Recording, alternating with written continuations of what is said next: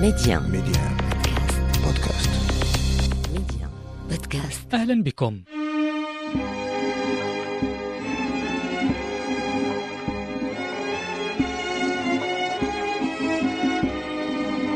لا يهم إن كنت غنيا أو فقيرا من علية القوم أو من أقلهم شأنا.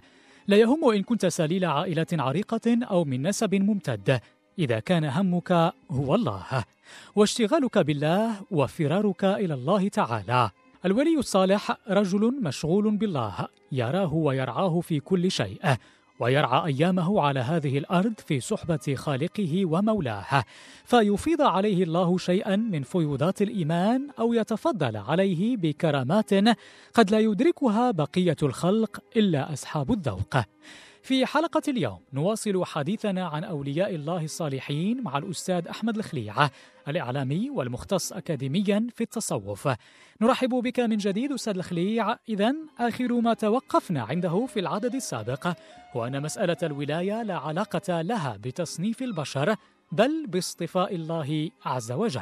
يذكر مولانا محي الدين ابن العربي رضي الله عنه في كتابه النفيس الشهير الفتوحات المكية يذكر رحلته إلى فاس ويقول بأنه دخلها سنة تس...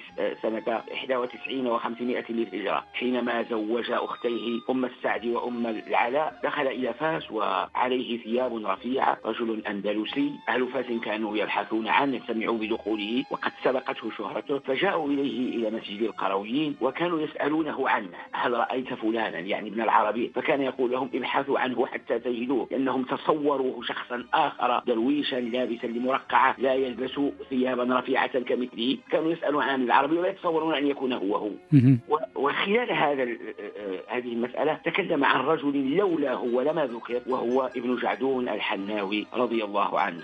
رجل يعد وفدا من أوتاد الأرض الأربعة وهذه مفاهيم صوفية عندهم الغوث وعندهم القطب وعندهم الأوتاد وعندهم الأفراد وعندهم الأجراد وعندهم الأبدال الأبدال سبعة والأوتاد أربعة والقطب واحد ويرثه الذي عن عن يمينه ثم الذي عن شماله إلى آخره. هذه مفاهيم عرفانية عرفوها ذوقا رضي الله عنهم. المهم أنه التقى بهذا الرجل وهو وفد من أوتاد الأرض. قال عنه بأنه كان يكتحل للأذى الذي أصاب عينيه من فرط مخالته للحناء لأنه كان ينخل الحناء للناس وهو وفد من أوتاد الأرض وهم أربعة أشخاص في الدنيا كلها. هذا الرجل كان الناس إذا استدعوا لم يستدعى وإذا استشيروا لم يستشار وإذا دخل مجلسا لم يؤذن له فينهر ويطرد. ومع ذلك لا يعرفه أحد. قال كان في يدي كتاب الرعاية للمحاسب فبدأت أقرأ معه ويقرأ وأنا أسمع منه. فخوطبت في باطنه أنه وفد من أوتاد الأرض وأن ابنه يرث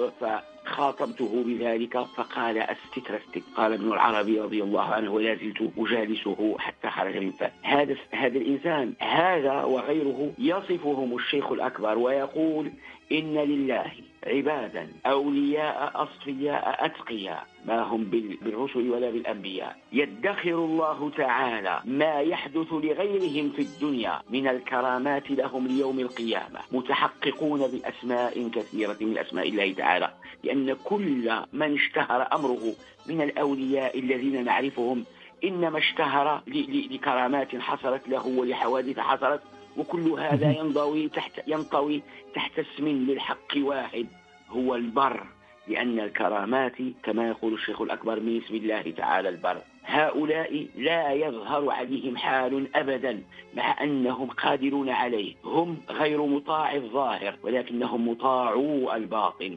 مثلهم في الأمة الملائكية مثل جبريل عليه السلام. يدخر الله لهم ذلك ليوم القيامة فيعرف أمرهم ويشتهر. والحكمة عند العارفين والأولياء هي الآخرة. أما الدنيا فهي دار مرور وعبور. لا يمكن للفقيه أو غير الفقيه أن يحكم بولاية ولي والأمر متعلق بين الإنسان ومولاه. طبعا هذا جزء من غاية البرنامج أستاذ الخليع يعني أن نوضح هذه الأمور وهذه المفاهيم حتى يستبين المستمع الكريم هذه الفروقات ونستفيد نحن أيضا من هذا الأمر. من الأمور المرتبطة بأولياء الله أو من خصهم بنصرته وقربه من العباد أنه لا خوف عليهم ولا هم يحزنون كما ذكر في الآيات سابقا. طبعا العبارة الأخيرة ارتبطت في النص القرآني بصفات أخرى من قبيل الاستقامة آه، الذين قالوا ربنا الله ثم استقاموا فلا خوف عليهم ولا هم يحزنون ثم آه، الصلاح وما نرسل المرسلين آه، أو المرسلين إلا مبشرين ومنذرين فمن آمن وأصلح فلا خوف عليهم ولا هم يحزنون وكذلك الإحسان والإنفاق في سبيل الله وغيرها من الصفات. سؤالي هو هل بالضرورة يجب أن تجتمع كل هذه الصفات في الولي أم أن العبد إن أوتي بعضا منها فقط فقد أوتي مرتبة آه، آه، أسمى آه، حتى وإن لم تكن الولاية لكنها أسمى من الإنسان العادي البسيط في, في اعتقادكم. والأولياء درجات. لذلك صنف العارفون هذه الدرجات في في أسماء قد يدركها الناس وقد لا يدركونها لأنها لا تدرك بالمعاني المجردة ولا تدرك بالعبارة أكثر من أنها تدرك بالإشارة. لكن هناك شيء مهم جدا وهو أن الولي كما قال معروف الكرخي رضي الله تعالى عنه وأرضاه الأولياء يعني لا بد أن تشترط فيهم شروط ثلاثة همهم الله واشتغالهم بالله وفرارهم إلى الله.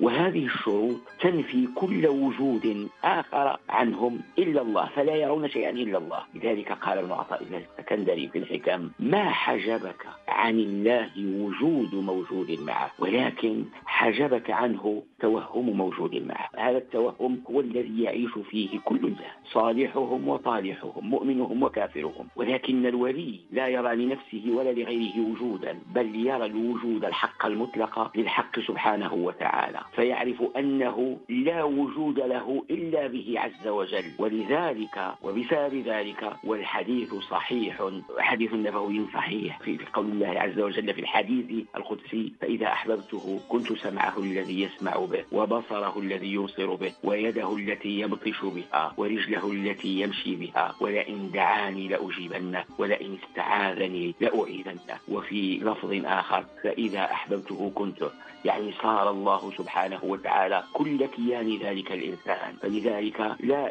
ليس غريبا أن يتحقق هذا الرجل من حقائق لا يدركها الآخرون والحقيقة الأعم والأشهر والأكثر وضوحا وأن هؤلاء الأولياء يتحققون بأسماء الله سبحانه وتعالى.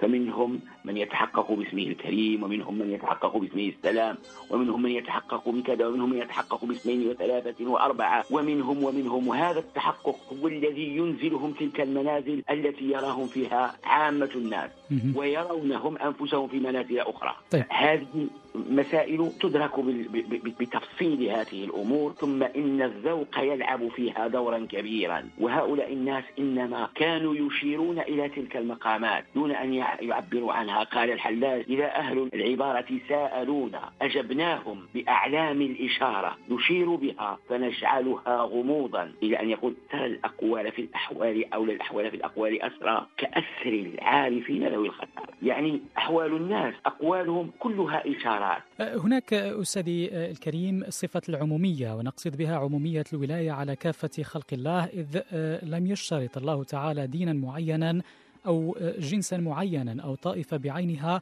لنوال هذه الصفة.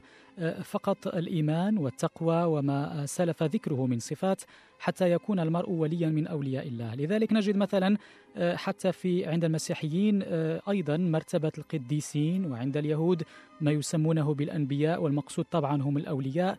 لكن في الإسلام صار لهذا المفهوم معنى أوسع ومتشعب وربما أكثر تعقيدا خصوصا إذا ما قرأنا كتابات المتصوفة الكبار أمثال ابن عربي وابن الفارض في معنى الولاية.